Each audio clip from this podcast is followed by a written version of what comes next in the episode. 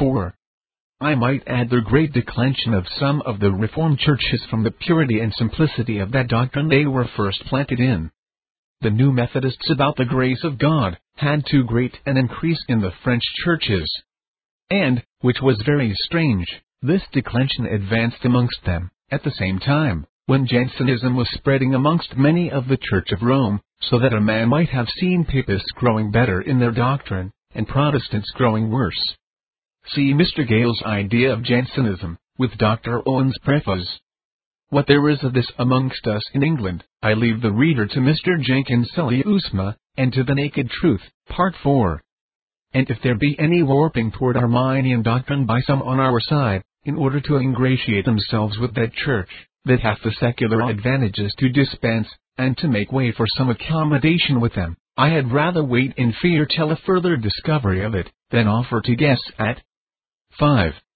Lastly, it is no small disadvantage this doctrine lies under from the spirit of the day we live in.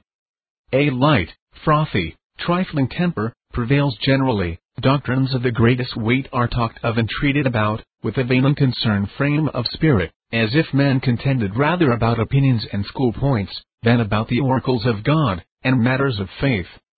But if men's hearts were seen by themselves, if sin were felt, if men's consciences were enlivened, if God's holy law were known in its exactness and severity, and the glory and majesty of the lawgiver shining before men's eyes, if men were living as leaving time, and launching forth into eternity, their gospel salvation by Jesus Christ would be more regarded. Object one. Is there not a great decay amongst professors in real practical godliness? Are we like the old Protestants, or the old Puritans? I answer, that the decay and degeneracy is great, and heavily to be bewailed. But what is the cause? And what will be its cure? Is it because the doctrine of morality, and virtue, and good works, is not enough preached? This cannot be, for there hath been for many years a public ministry in the nation, that makes these their constant themes. Yet the land is become as Sodom for all lewdness, and the tree of profaneness is so grown, that the sword of the magistrate hath not yet been able to lop off any of its branches. Is it because men have too much faith in Christ? Or too little? Or none at all? Would not faith in Christ increase holiness? Did it not always so? And will it not still do it? Was not the holiness of the first Protestants eminent and shining? And yet they generally put assurance in the definition of their faith. We cannot say that gospel holiness hath prospered much by the correction or mitigation of that harsh-like definition. The certain spring of this prevailing wickedness in the land is people's ignorance and unbelief of the gospel of Christ, and that grows by many prophets, that speak lies to them in the name of the Lord. Object two. But do not some abuse the grace of the gospel, and turn it into wantonness? Answer. Yes, some do, ever did, and still will do so. But it is only the ill-understood, and not believed doctrine of grace that they abuse. The grace itself no man can abuse, for its power prevents its abuse. Let us see how Paul, that blessed herald of this grace, as he was an eminent instance of it, deals with this objection, Romans six, one. What doth he to prevent this abuse? Is it by extenuating what he had said, chapter five, twenty, that grace abounds much more, where sin had abounded? Is it by mincing grace smaller, that men may not choke upon it, or surfeit by it? Is it by mixing something of the law with it, to make it more wholesome? No, but only by plain asserting the power and influence of this grace, wherever it really is, as at length in that chapter. This grace is all treasured up in Christ Jesus, offered to all men in the gospel, poured forth by our Lord in the working of faith, and drunk in by the elect in the exercise of faith, and becomes in them a living spring, which will and must break out and spring up in all holy conversation. He exhorts them to drink in more and more of this grace by faith. And as for such as pretend to grace, and live ungodly, the Spirit of God declares they are void of grace, which is always fruitful in good works, Second Peter two. And Jude's Epistle. The Apostle orders the churches to cast such out, First Corinthians five, Second Timothy three, five, and to declare to them as Peter did to a professor, that they have no part nor portion in this matter, for their heart is not right in the sight of God, Acts eight, twenty, twenty-one, though the doctrine be right, that they hypocritically profess. But if our brethren will not forbear their charge of antinomianism, we entreat them that they will give it unjustly. As, one. On them that say that the sanction of the holy law of God is repealed, so that no man is now under it, either to be condemned for breaking it, or to be saved by keeping it, which to us is rank antinomianism and Arminianism both, yea, that it doth not now require perfect holiness. But indeed what can it require? For it is no law if its sanction be repealed. two. On them let the charge lie, that are ungodly under the name of Christianity. And both they and we know, where to find such true antinomians in great abundance, who yet are never called by that name. And is it not somewhat strange, that men, who have so much zeal against an antinomian principle, have so much kindness for true antinomians in practice? three.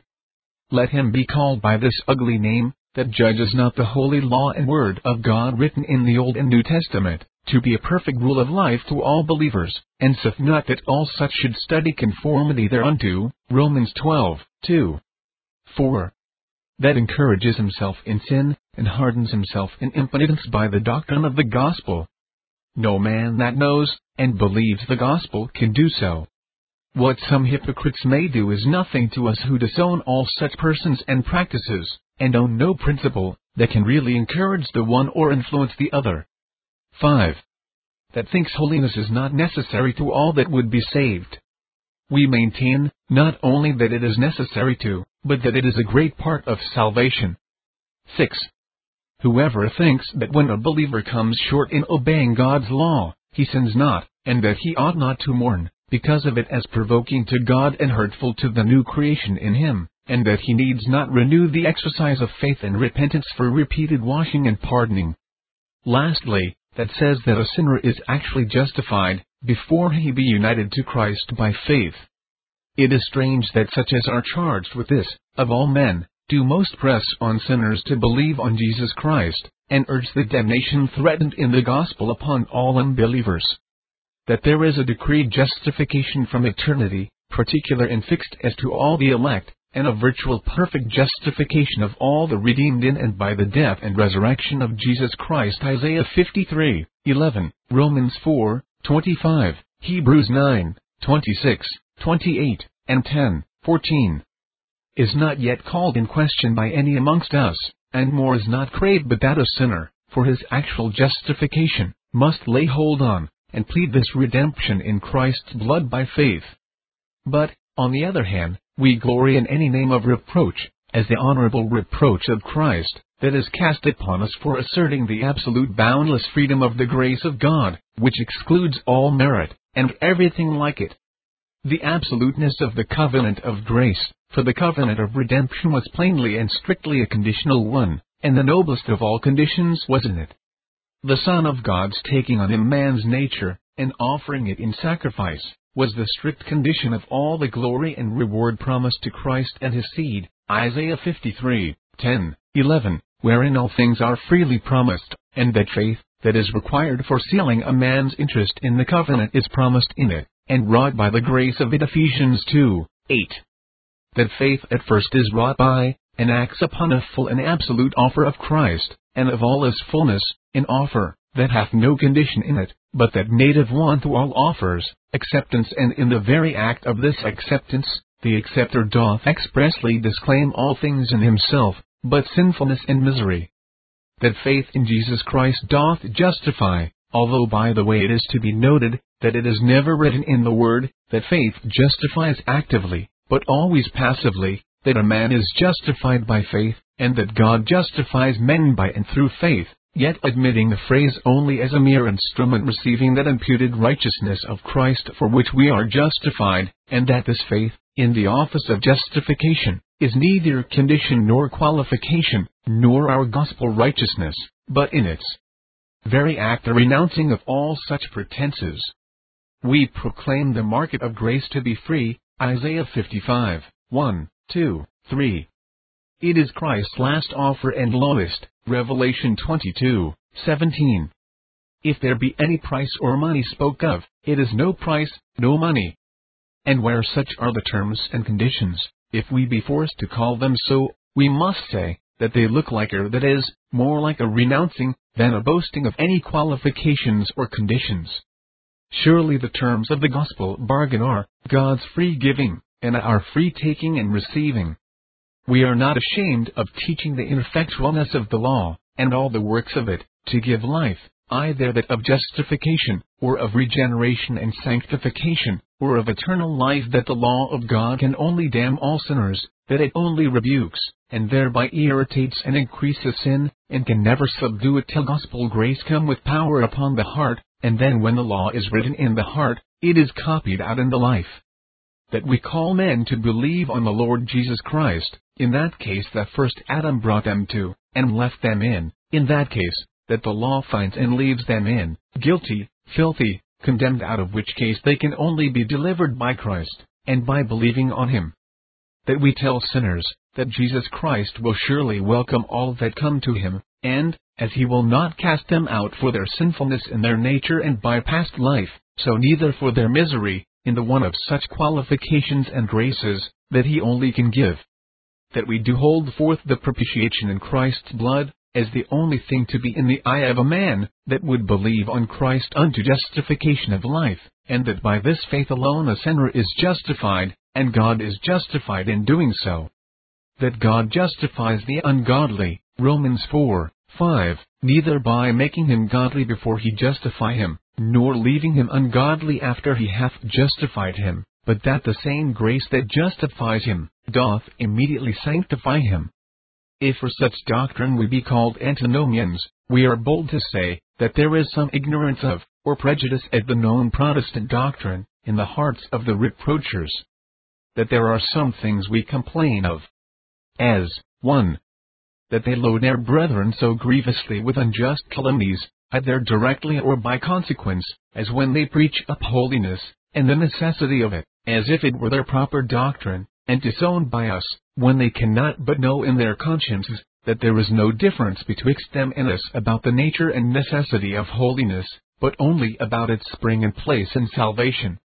We derive it from Jesus Christ and faith in Him, and know assuredly that it can spring from nothing else.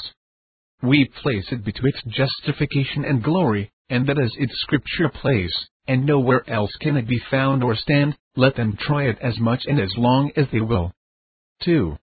That they seem very zealous against antinomianism, and forget the other extreme of Arminianism, which is far more common, as dangerous, and far more natural to all men.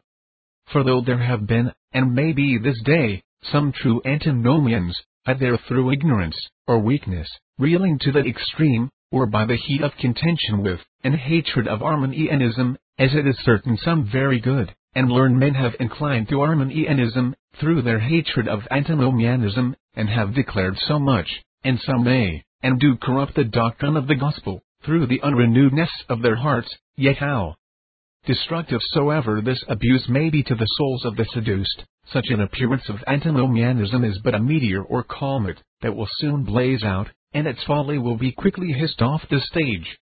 But the principles of Arminianism are the natural dictates of a carnal mind, which is enmity both to the law of God and to the gospel of Christ. And, next to the Dead Sea of Popery into which all this stream runs, have, since Pelagius to this day, been the greatest plague of the Church of Christ, and it is like will be till His second coming. three. We do also justly complain, that, in their opposing of true antinomian errors, and particularly the alleged tenets of Doctor Crisp, they hint that there is a party of ministers and professors that defend them, whereas we can defy them to name one minister, in London at least, that doth so. four. That expressions capable of a good sense are strenuously perverted, contrary to the scope of the writer or speaker. But this and such like are the usual methods of unfair contenders. Were the like methods taken on the other hand, how many Popish, Arminian, yea and Socinian expressions, might be published? If any gospel truth be preached or published, that reflects on the idol of self-righteousness, and justification thereby, it is soon quarrelled with. But reproaches cast on the free grace of God, and the imputed righteousness of Christ are with them, if not approved, yet but venial, well-meant mistakes. Let men's stated principles be known, and their expressions explained accordingly, or mistakes and contentions will be endless. five. We do also complain, that love to peace hath made many grave, and sound divines forbear to utter their minds freely in public on these points, whereby the adverse party is emboldened, and such ministers as dare not purchase peace by silence, when so great truths are undermined, are exposed as a mark. But we do not question but these worthy brethren, when they shall see the points of controversy accurately stated as they may shortly, will openly appear on truth's side, as we know their hearts are for it. Lastly, we complain, that the scheme of the gospel contended for by our opposers, is clouded, veiled, and darkened by school terms, new, uncouth, and unscriptural phrases, whereby as they think to guard themselves against opposition, so they do increase the jealousies of their brethren, and keep their principles from the knowledge of ordinary people, who are as much concerned in those points, as any scholar or divine. This controversy looks like a very bad omen. We thought we might have healed our old breaches, in smaller things, and, behold, a new one is threatened in the greatest matters. We did hope, that the good old Protestant doctrine had been rooted and riveted in the hearts of all the ministers on our side, but now we find the contrary, and that the sour leaven of Arminianism works strongly. Their advocates do not yet own a name, but the younger sort is more bold and free, and with them no books or authors are in esteem and use, but such as are for the new rational method of divinity. Rational is a fitter commendation of a philosopher, than of a divine, and yet it is somewhat better applied to a divine, than to divinity, for true divinity hath a higher and nobler original than man's reason, even divine revelation, and it will never be rightly learned by them, that have no higher principle in them than reason, even the teaching of the Holy Ghost. But for Luther, Calvin, Zanchi, Twiss, Ames, Perkins, and divines of their spirit and stamp, they are generally neglected and despised. We were in hope, that after the Lord had so signally appeared for his truth and people, in preserving both, under the rage of that anti-Christian spirit of persecution and apostasy to gross popery, that wrought so mightily under the two last reigns, and when he had given us the long-desired mercy of a legal establishment of our gospel liberty in this, that all hearts and hands should have been unanimously employed in the advancing of the work of Christ. But we find, that as we have for a long time lost, in a great measure, the power, we are now in no small danger of losing also the purity of the gospel. And without them what signifies liberty? It is undoubted, that the devil designs the obstructing of the course of the gospel, and in this he hath often had the service of the tongues and pens of good men, as well as of bad. Yet we are not without hope, that the Lord, in his wisdom and mercy, will defeat him, and that these contentions may yet have good fruit and a good issue. For furthering of this good end, let me request a few things of my brethren. one. Let us not receive reports suddenly of one another. In times of contention, many false reports are raised, and rashly believed. This is both the fruit and the fuel of contention. For all the noise of antinomianism, I must declare, that I do not know, and I have both opportunity and inclination to inquire any one antinomian minister or Christian in London, who is really such as their reproachers paint them out, or such as Luther and Calvin wrote against. two. Let us make Christ crucified our great study, as Christians, and the preaching of him our main work, as ministers. Paul determined to know nothing else, First Corinthians two, two. But many manage the ministry, as if they had taken up a contrary determination, even to know anything, save Jesus Christ, and him crucified. We are amazed to see so many ashamed of the cross of Christ, and to behave as, if they accounted the tidings of salvation by the slain Son of God, an old antiquated story, and unfit to be daily preached. And what comes in the room thereof is not unknown, nor is it worth the mentioning. For all things, that come in Christ's room, and jostle him out, either of hearts or pulpits, are alike abominable to a Christian. How many sermons may a man hear, and read when printed, yea, and books written, about the way to heaven, wherein is hardly the name of Jesus Christ? And if he be named, it is the name of Christ, as a judge and lawgiver, rather than that of a Savior. and as little room hath Christ in many men's prayers, except it be in the conclusion. When we cannot avoid the observing of those sad things, let it be a sharp spur to us, to preach Christ more, to pray more in His name, and to live more to His praise. Let us not be deceived with that pretense, that Christ may be preached, when He is not named. The preaching of the gospel is the naming of Christ, and so called, Romans fifteen twenty. And Paul was to bear Christ's name before the Gentiles, and kings, and the children of Israel, Acts nine fifteen. three. Let us study hard, and pray much, to know the truth, and to cleave unto it. It is an old observation, Anti-Pelagium securius loquabantur paters, before Pelagius even the fathers spoke more carelessly, meaning well, and fearing no mistakes in their hearers. Now, it is not so, the more careful should we be in our doctrine. Let us search our own consciences, and see how we ourselves are justified before God. So Paul argued, Galatians two fifteen, sixteen. And let us bring forth that doctrine to our people, that we find in our Bibles, and have felt the power of upon our own hearts. four. Let us not run into extremes, upon the right or left hand, through the heat of contention, but carefully keep the good old way of the Protestant doctrine, wherein so many thousands of saints and martyrs of Jesus have lived holily, and died happily, who never heard of our new schemes and notions. And, for this end, let us take and cleave to the test of the Assembly's Confession of Faith and Catechisms. More we own not ourselves, more we crave not of our brethren, and because we deal fairly and openly, I shall set it down verbatim. Conf.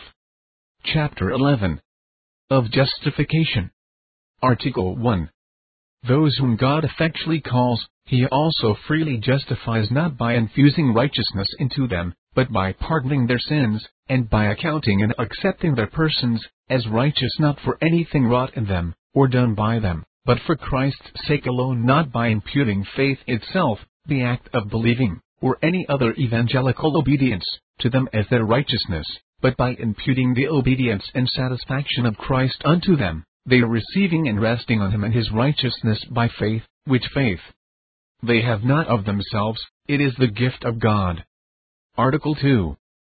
Faith, thus receiving and resting on Christ and His righteousness, is the alone instrument of justification, yet is it not alone in the person justified, but is ever accompanied with all other saving graces, and is no dead faith, but works by love. Article three. Christ, by His obedience and faith, did fully discharge the debt of all those that are thus justified, and did make a proper, real, and full satisfaction to His Father's justice in their behalf. Yet, inasmuch as He was given by the Father for them, and His obedience and satisfaction accepted in their stead, and both freely, not for anything in them, their justification is only a free grace, that both the exact justice and rich grace of God might be glorified in the justification of sinners. Article four. God did, from all eternity, decree to justify all the elect, and Christ did, in the fullness of time, die for their sins, and rise again for their justification. Nevertheless, they are not justified, until the Holy Spirit doth in due time actually applies Christ unto them. Article five. God doth continue to forgive the sins of those that are justified. And although they can never fall from the state of justification, yet they may, by their sins, fall under God's fatherly displeasure, and not have the light of His countenance restored unto them, until they humble themselves, confess their sins, beg pardon, and renew their faith in repentance. Article six. The justification of believers under the Old Testament was, in all these respects, one and the same with the justification of believers under the New Testament. This is the whole chapter exactly. Larger Catechism. Q. How doth faith justify a sinner in the sight of God? Ames. Faith justifies a sinner in the sight of God, not because of those other graces which do always accompany it, or of good works, that are the fruits of it, nor as if the grace of faith, or any act thereof, were imputed to him for his justification, but only as it is an instrument, by which he receives and applies Christ and His righteousness. Let these weighty words be, but hardly assented to in their plain and native sense, and we are one in this great point of justification. But can any considering man think that the new scheme, of a real change, repentance, and sincere obedience, is necessary to be found in the person, that may lawfully come to Christ for justification? Of faith justifying, as it is the spring of sincere obedience, of a man's being justified by, and upon his coming up to the terms of the new law of grace a new word, but of an old and ill meaning, can any man think that the scheme and the sound words of the Reverend Assembly do agree? Surely, if such a scheme had been offered to that grave, learned, and orthodox synod, it would have had a more severe censure passed upon it than I am willing to name. Do not we find, in our particular dealings with souls, the same principles I am now opposing? When we deal with the carnal, secure, careless sinners, and they are a vast multitude, and ask them a reason of that hope of heaven they pretend to, is not this their common answer? I live inoffensively. I keep God's law as well as I can, and wherein I fail, I repent, and beg God's mercy for Christ's sake. My heart is sincere, though my knowledge and attainments be short of others. If we go on to inquire further, what acquaintance they have with Jesus Christ, what application their souls have made to Him, what workings of faith on Him, what use they have made of His righteousness for justification, and His Spirit for sanctification, what they know of living by faith in Jesus Christ. We are barbarians to them. And in this sad state many thousands in England live, and die, and perish eternally. Yet so thick is the darkness of the age, that many of them live here, and go hence with the reputation of good Christians, and some of them may have their funeral sermon, and praises preached by an ignorant, flattering minister, though it may be the poor creatures never did, in the whole course of their life, nor at their death, employ Jesus Christ so much for an entry to heaven, purchased by His blood, and only accessible by faith in Him, as a portrait doth Mahomet, for room in his beastly paradise. How common and fearful a thing is this in this land and city! When we come to deal with a poor awakened sinner, who sees his lost state, and that he is condemned by the law of God, we find the same principles working in him, for they are natural, and therefore universal in all men, and hardly rooted out of any. We find him sick and wounded, we tell him where his help lies, in Jesus Christ, what his proper work is, to apply to him by faith. What is his answer? Alas! Saith the man, I have been and I am so vile a sinner, my heart is so bad, and so full of plagues and corruptions, that I cannot think of believing on Christ. But if I had but repentance, and some holiness in heart and life, and such and such gracious qualifications, I would then believe, when indeed this his answer is as full of nonsense, ignorance, and pride as words can contain or express. They imply, one. If I were pretty well recovered, I would employ the physician, Christ. two. That there is some hope to work out these good things by myself, without Christ. three. And when I come to Christ with a price in my hand, I shall be welcome. four. That I can come to Christ when I will. So ignorant are people naturally of faith in Jesus Christ, and no words or warnings repeated, nor plain instructions, can beat into men's heads and hearts, that the first coming to Christ by faith, or believing on Him, is not a believing we shall be saved by Him, but a believing on Him, that we may be saved by Him. And it is less to be wondered at that ignorant people do not, when so many learned men will not, understand it. When we deal with the proud, self-righteous hypocrite, we find the same principles of enmity against the grace of the gospel. A profane person is not so enraged at the rebukes of sin from the law, as these Pharisees are at the discovery of their ruin by unbelief. They cannot endure to have their idol of self-righteousness touched, neither by the spirituality of God's law, that condemns all men, and all their works, while out of Christ, nor by the gospel, which reveals another righteousness than their own, by which they must be saved. But they will have God's Ark of the Covenant, to stand as a captive in the temple of their Dagon of self-righteousness, until the vengeance of God's despised covenant overthrow both the temple, and idol, and worshippers. There is not a minister that deals seriously with the souls of men, but he finds an Arminian scheme of justification in every unrenewed heart. And is it not sadly to be bewailed that divines should plead that same cause, that we daily find the devil pleading in the hearts of all natural men? And that instead of casting down Second Corinthians ten, four, five, they should be making the fences for such strongholds, as must either be leveled with the dust, or the rebel that holds them out must eternally perish. It is no bad way of studying the gospel, and of attaining more light into it, that may be used in dealing particularly with the consciences of all sorts of men, as we have occasion. More may be learned this way than out of many large books. And if ministers would deal more with their own consciences, and the consciences of others, in and about these points, that are most properly cases of conscience, we should find an increase of gospel light, and a growing fitness to preach right, as Paul did by manifestation of the truth, commending ourselves to every man's conscience in the sight of God. Second Corinthians. four, two. Let us keep up, in our hearts and doctrine, a reverent regard of the holy law of God, and suffer not a reflecting, disparaging word or thought of it. The great salvation is contrived with a regard to it, and the satisfaction given to the law by the obedience and death of Christ our surety, hath made it glorious and honorable, more than all the holiness of mints on earth, or of the glorified in heaven, and than all the torments of the damned in hell, though they do also magnify the law and make it honorable. But if men will teach that the law, and obedience unto it, whether perfect or sincere, is the righteousness we must be found in, and stand in, in our pleading for justification, they neither understand what they say, nor whereof they affirm, First Timothy one, seven. They become debtors to it, and Christ profits them nothing, Galatians two, twenty-one, and five, two, five. And we know what will become of that man, that hath his debts to the law to pay, and hath no interest in the surety's payment. Yet many such offer their own silver, which, whatever coin of man be upon it, is reprobate, and rejected both by law and gospel. Let us carefully keep the bounds clear betwixt the law and gospel, which, whosoever doth, is a right perfect divine, saith blessed Luther, in his commentary on the Epistle to the Galatians, a book, that hath more plain sound gospel than many volumes of some other divines.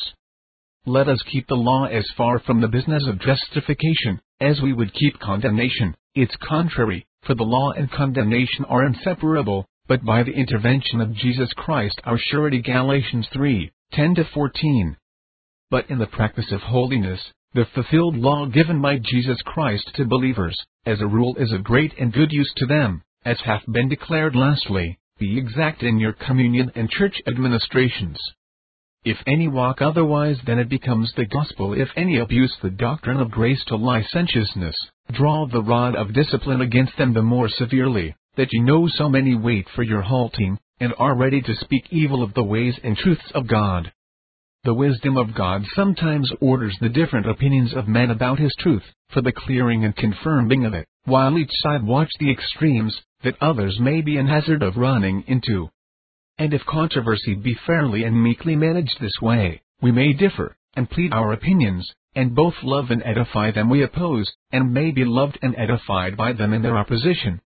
I know no fear possesses our side but that of Arminianism.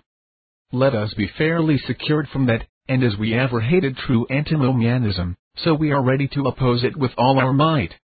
But having such grounds of jealousy, as I have named, and it is well known that I have not named all, men will allow us to fear that this noise of antinomianism is raised, and any advantage they have by the rashness and imprudence of some ignorant men is improved to a severe height by some, on purpose to shelter Arminianism in its growth, and to advance it further amongst us, which we pray and hope the Lord will prevent. Yours, Rob. Trail. Postscript. This paper presented to thee was in its first design intended as a private letter to a particular brother, as the title bears.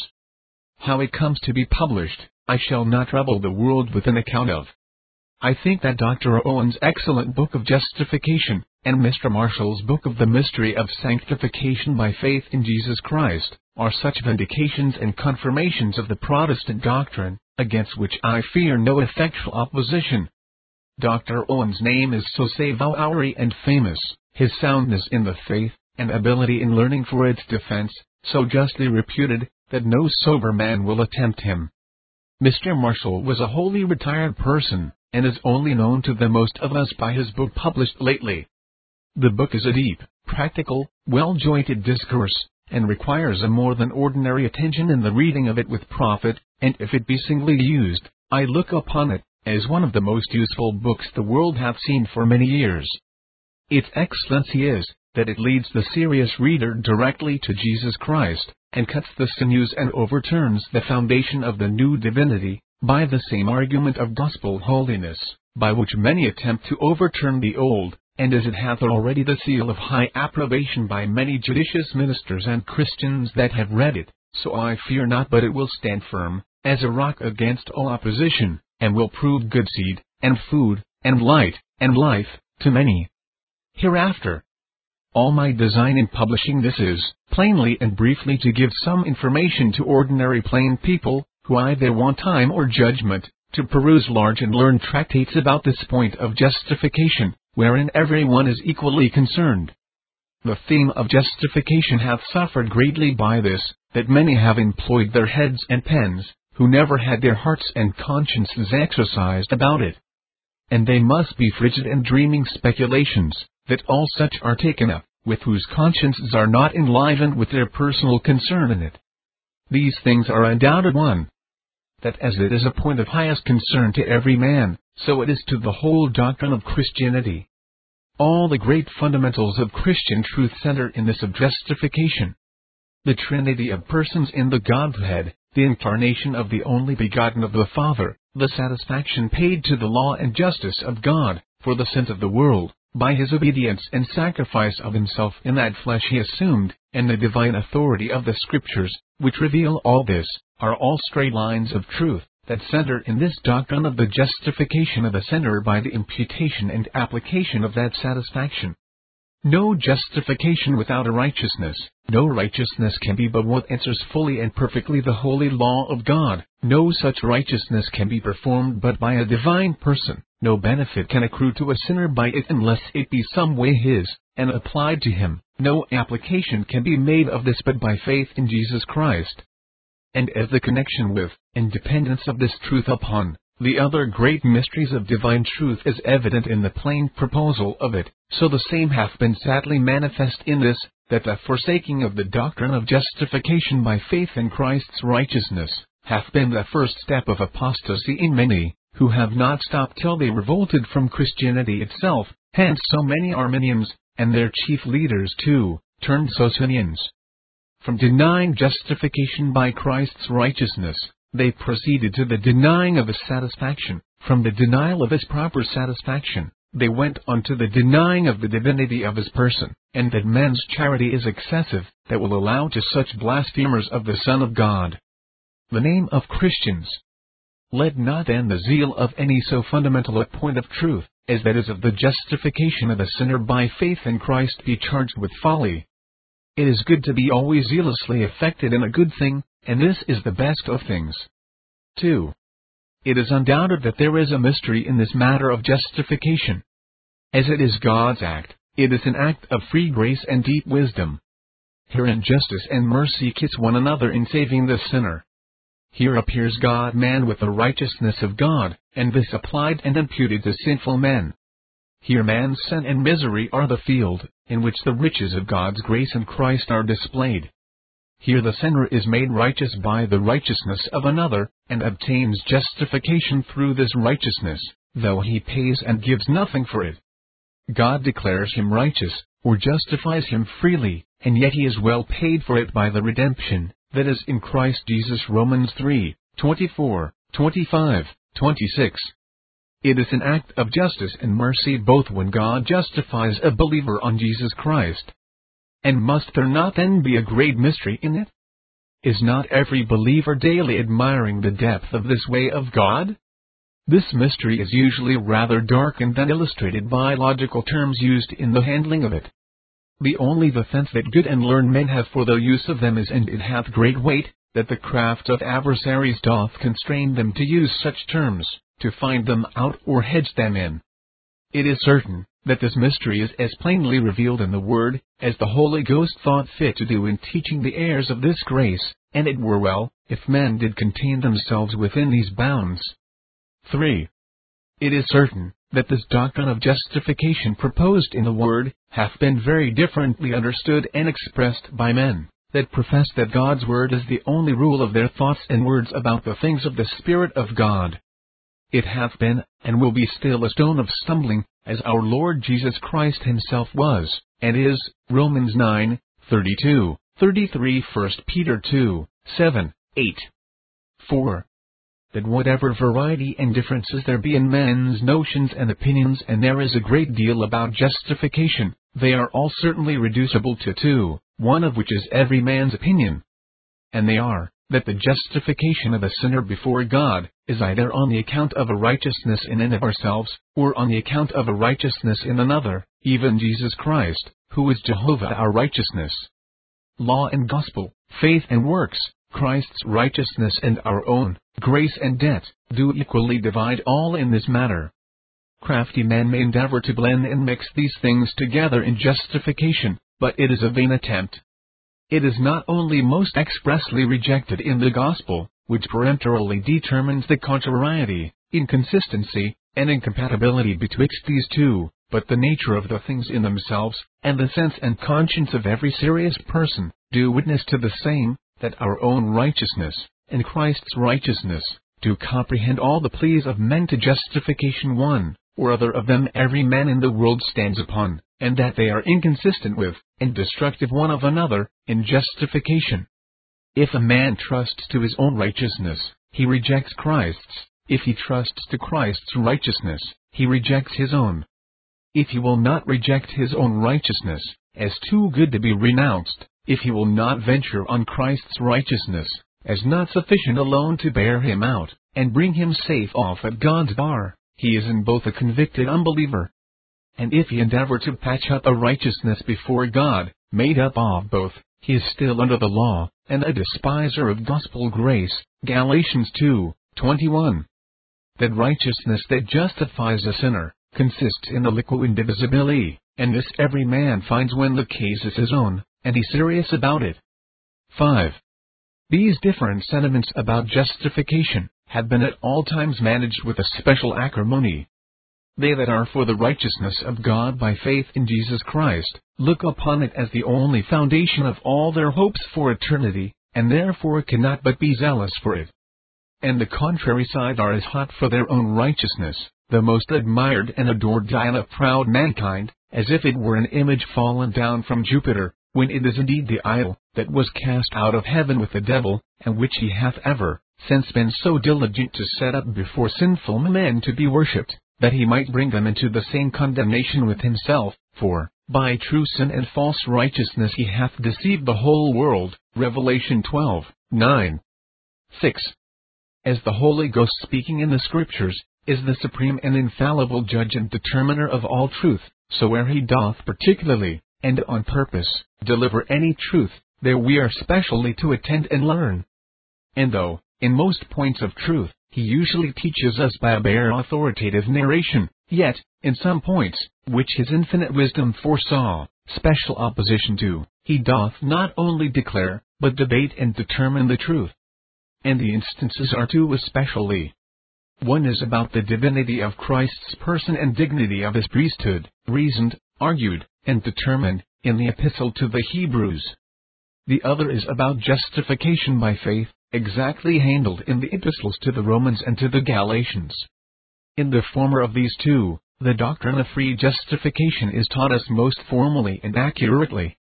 And though we find no charge against the Church in Paul's time, or in his epistle for their departing from the truth in this point, yet the wisdom of the Holy Ghost is remarkable in this, that this doctrine should be so plainly asserted, and strongly proved, in an epistle to that Church, the pretended successors whereof have apostatized from that faith, and prove the main asserters of that damnable error of justification by works.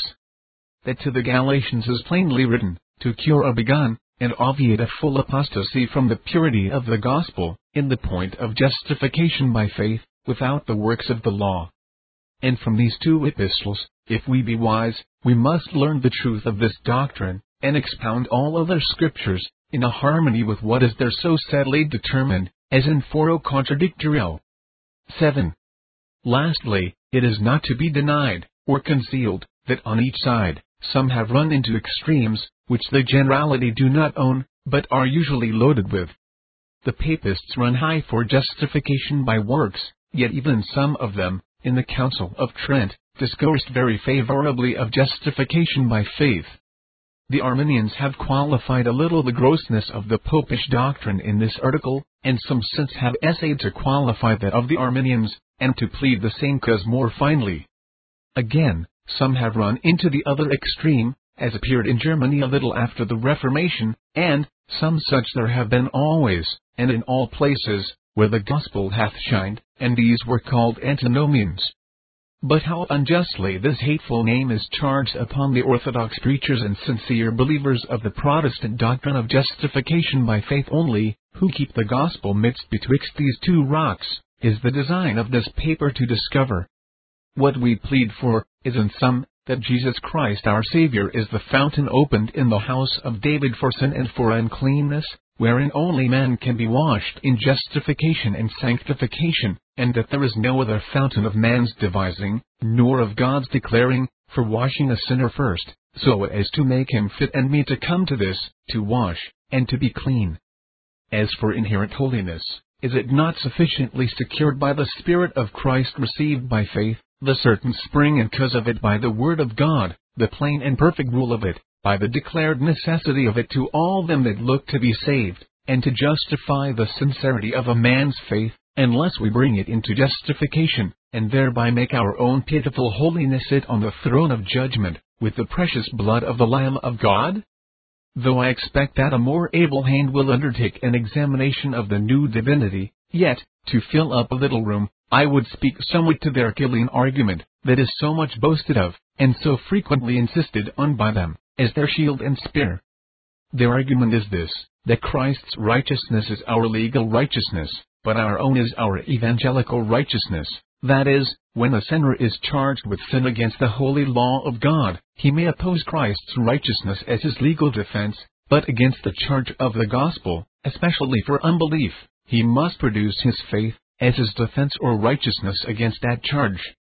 With a great deference to such worthy divines as have looked on this as an argument of weight, I shall, in a few words, essay to manifest that this is either a saying the same in other odd words, that is commonly taught by us, or a sophism, or a departing from the Protestant doctrine about justification. one. This argument concerns not at all the justification of a sinner before God. For this end, no more is needful, than to consider what this charge is, against whom it is given, and by whom. The charge is said to be given in by God, and the charge of unbelief, or disobeying the gospel. But against whom?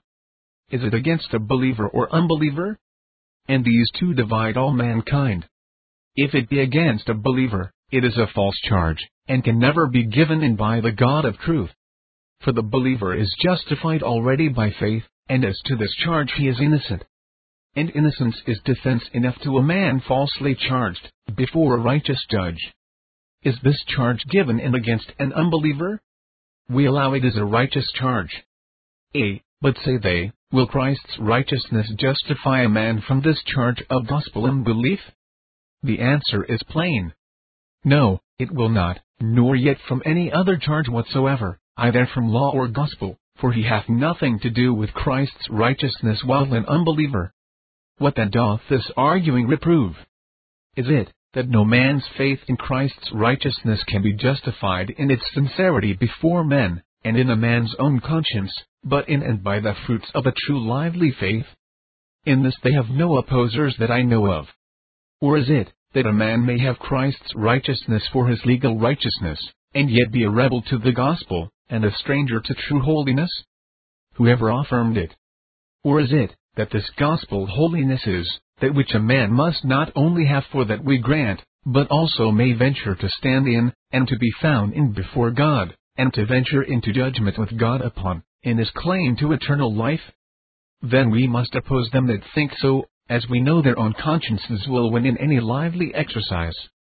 These plain principles of gospel truth, while they remain, and remain they will on their own foundation, when we are all in our graves, and our foolish contentions are buried, do overthrow this pretended charge. one. That Christ's righteousness is the only plea and answer of a sinner arraigned at God's bar for life and death. two. This righteousness is imputed to no man but a believer. three. When it is imputed by grace, and applied by faith, it immediately and eternally becomes the man's righteousness, before God, angels, men, and devils. Romans eight, thirty-three, thirty-five, thirty-eight, thirty-nine. It is a righteousness that is never lost, never taken away, never ineffectual, answers all charges, and is attended with all graces. two. I would ask, what is that righteousness that justifies a man from the sin of unbelief? We have rejected the imaginary charge, let us now consider the real sin. Unbelief is the greatest sin against both law and gospel, more remotely against the law, which binds all men to believe God speaking, say what he will, more directly against the gospel, which tells us what we should believe, and commands us to believe. Let us put this case, and it is pity the case is so rare, when the sin is so common, that a poor soul is troubled about the greatness of the sin of unbelief, in calling God a liar, First John five, ten, in distrusting his faithful promise, in doubting Christ's ability and goodwill to save, in standing aloof so long from Jesus Christ, as many of the elect are long in a state of unbelief till called, and the best of believers have unbelief in some measure in them. Mark nine, twenty-four. Abraham's faith staggered sometimes, Genesis twelve and twenty. What shall we say to a conscience thus troubled? Will any man dare to tell him that Christ's righteousness is his legal righteousness against the charge of sins against the law, but for gospel charges, he must answer them in his own name? I know our hottest opposers would abhor such an answer, and would freely tell such a man, that the blood of Jesus Christ cleanses from all sin, and that his justification from his unbelief must be only in that righteousness, which he so sinfully had rejected while in unbelief, and now lays hold on by faith. three. But some extend this argument yet more dangerously, for they say, that not only man must have their faith for their righteousness against the charge of unbelief, but repentance against the charge of impenitence, sincerity against that of hypocrisy, holiness against that of unholiness, and perseverance as their gospel righteousness, against the charge of apostasy. If they mean only that these things are justifications and fruits of true faith, and of the sincerity of the grace of God in us.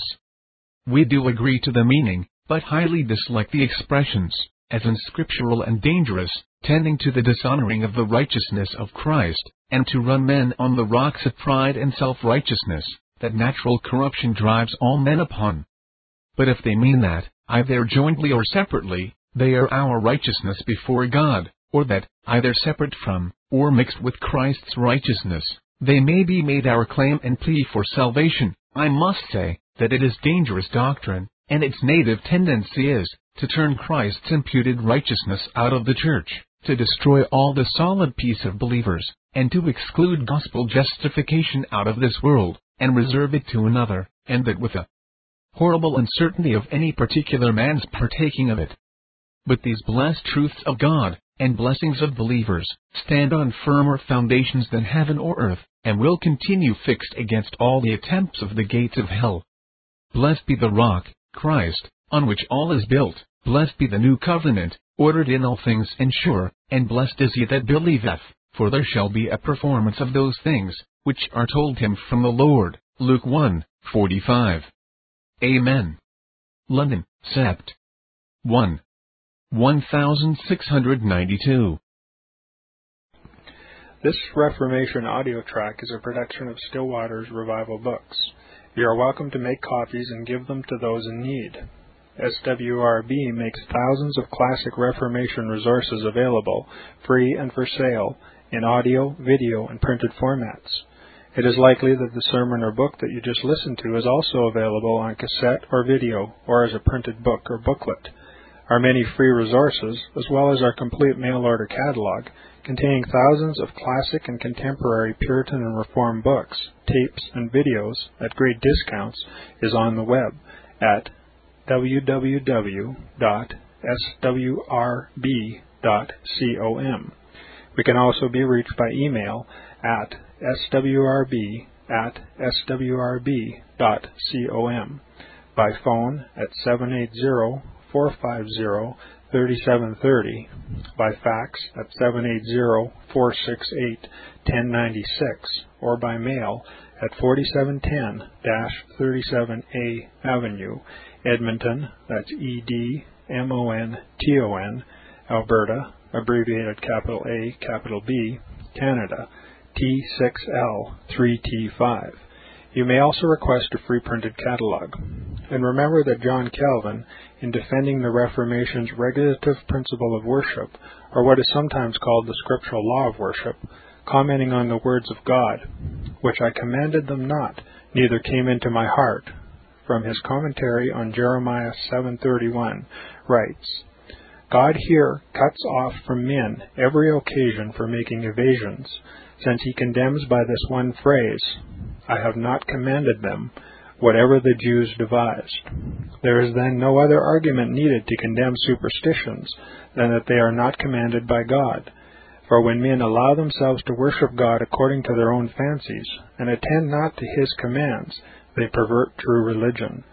And if this principle was adopted by the papists, all those fictitious modes of worship in which they absurdly exercise themselves would fall to the ground. It is indeed a horrible thing for the papists to seek to discharge their duties towards God by performing their own superstitions. There is an immense number of them, as it is well known, and as it manifestly appears.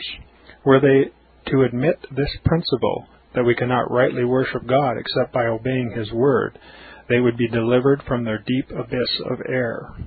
The prophet's words, then, are very important, when he says that God had commanded no such thing, and that it never came to his mind, as though he had said that men assume too much wisdom when they devise what he never required, nay, what he never knew.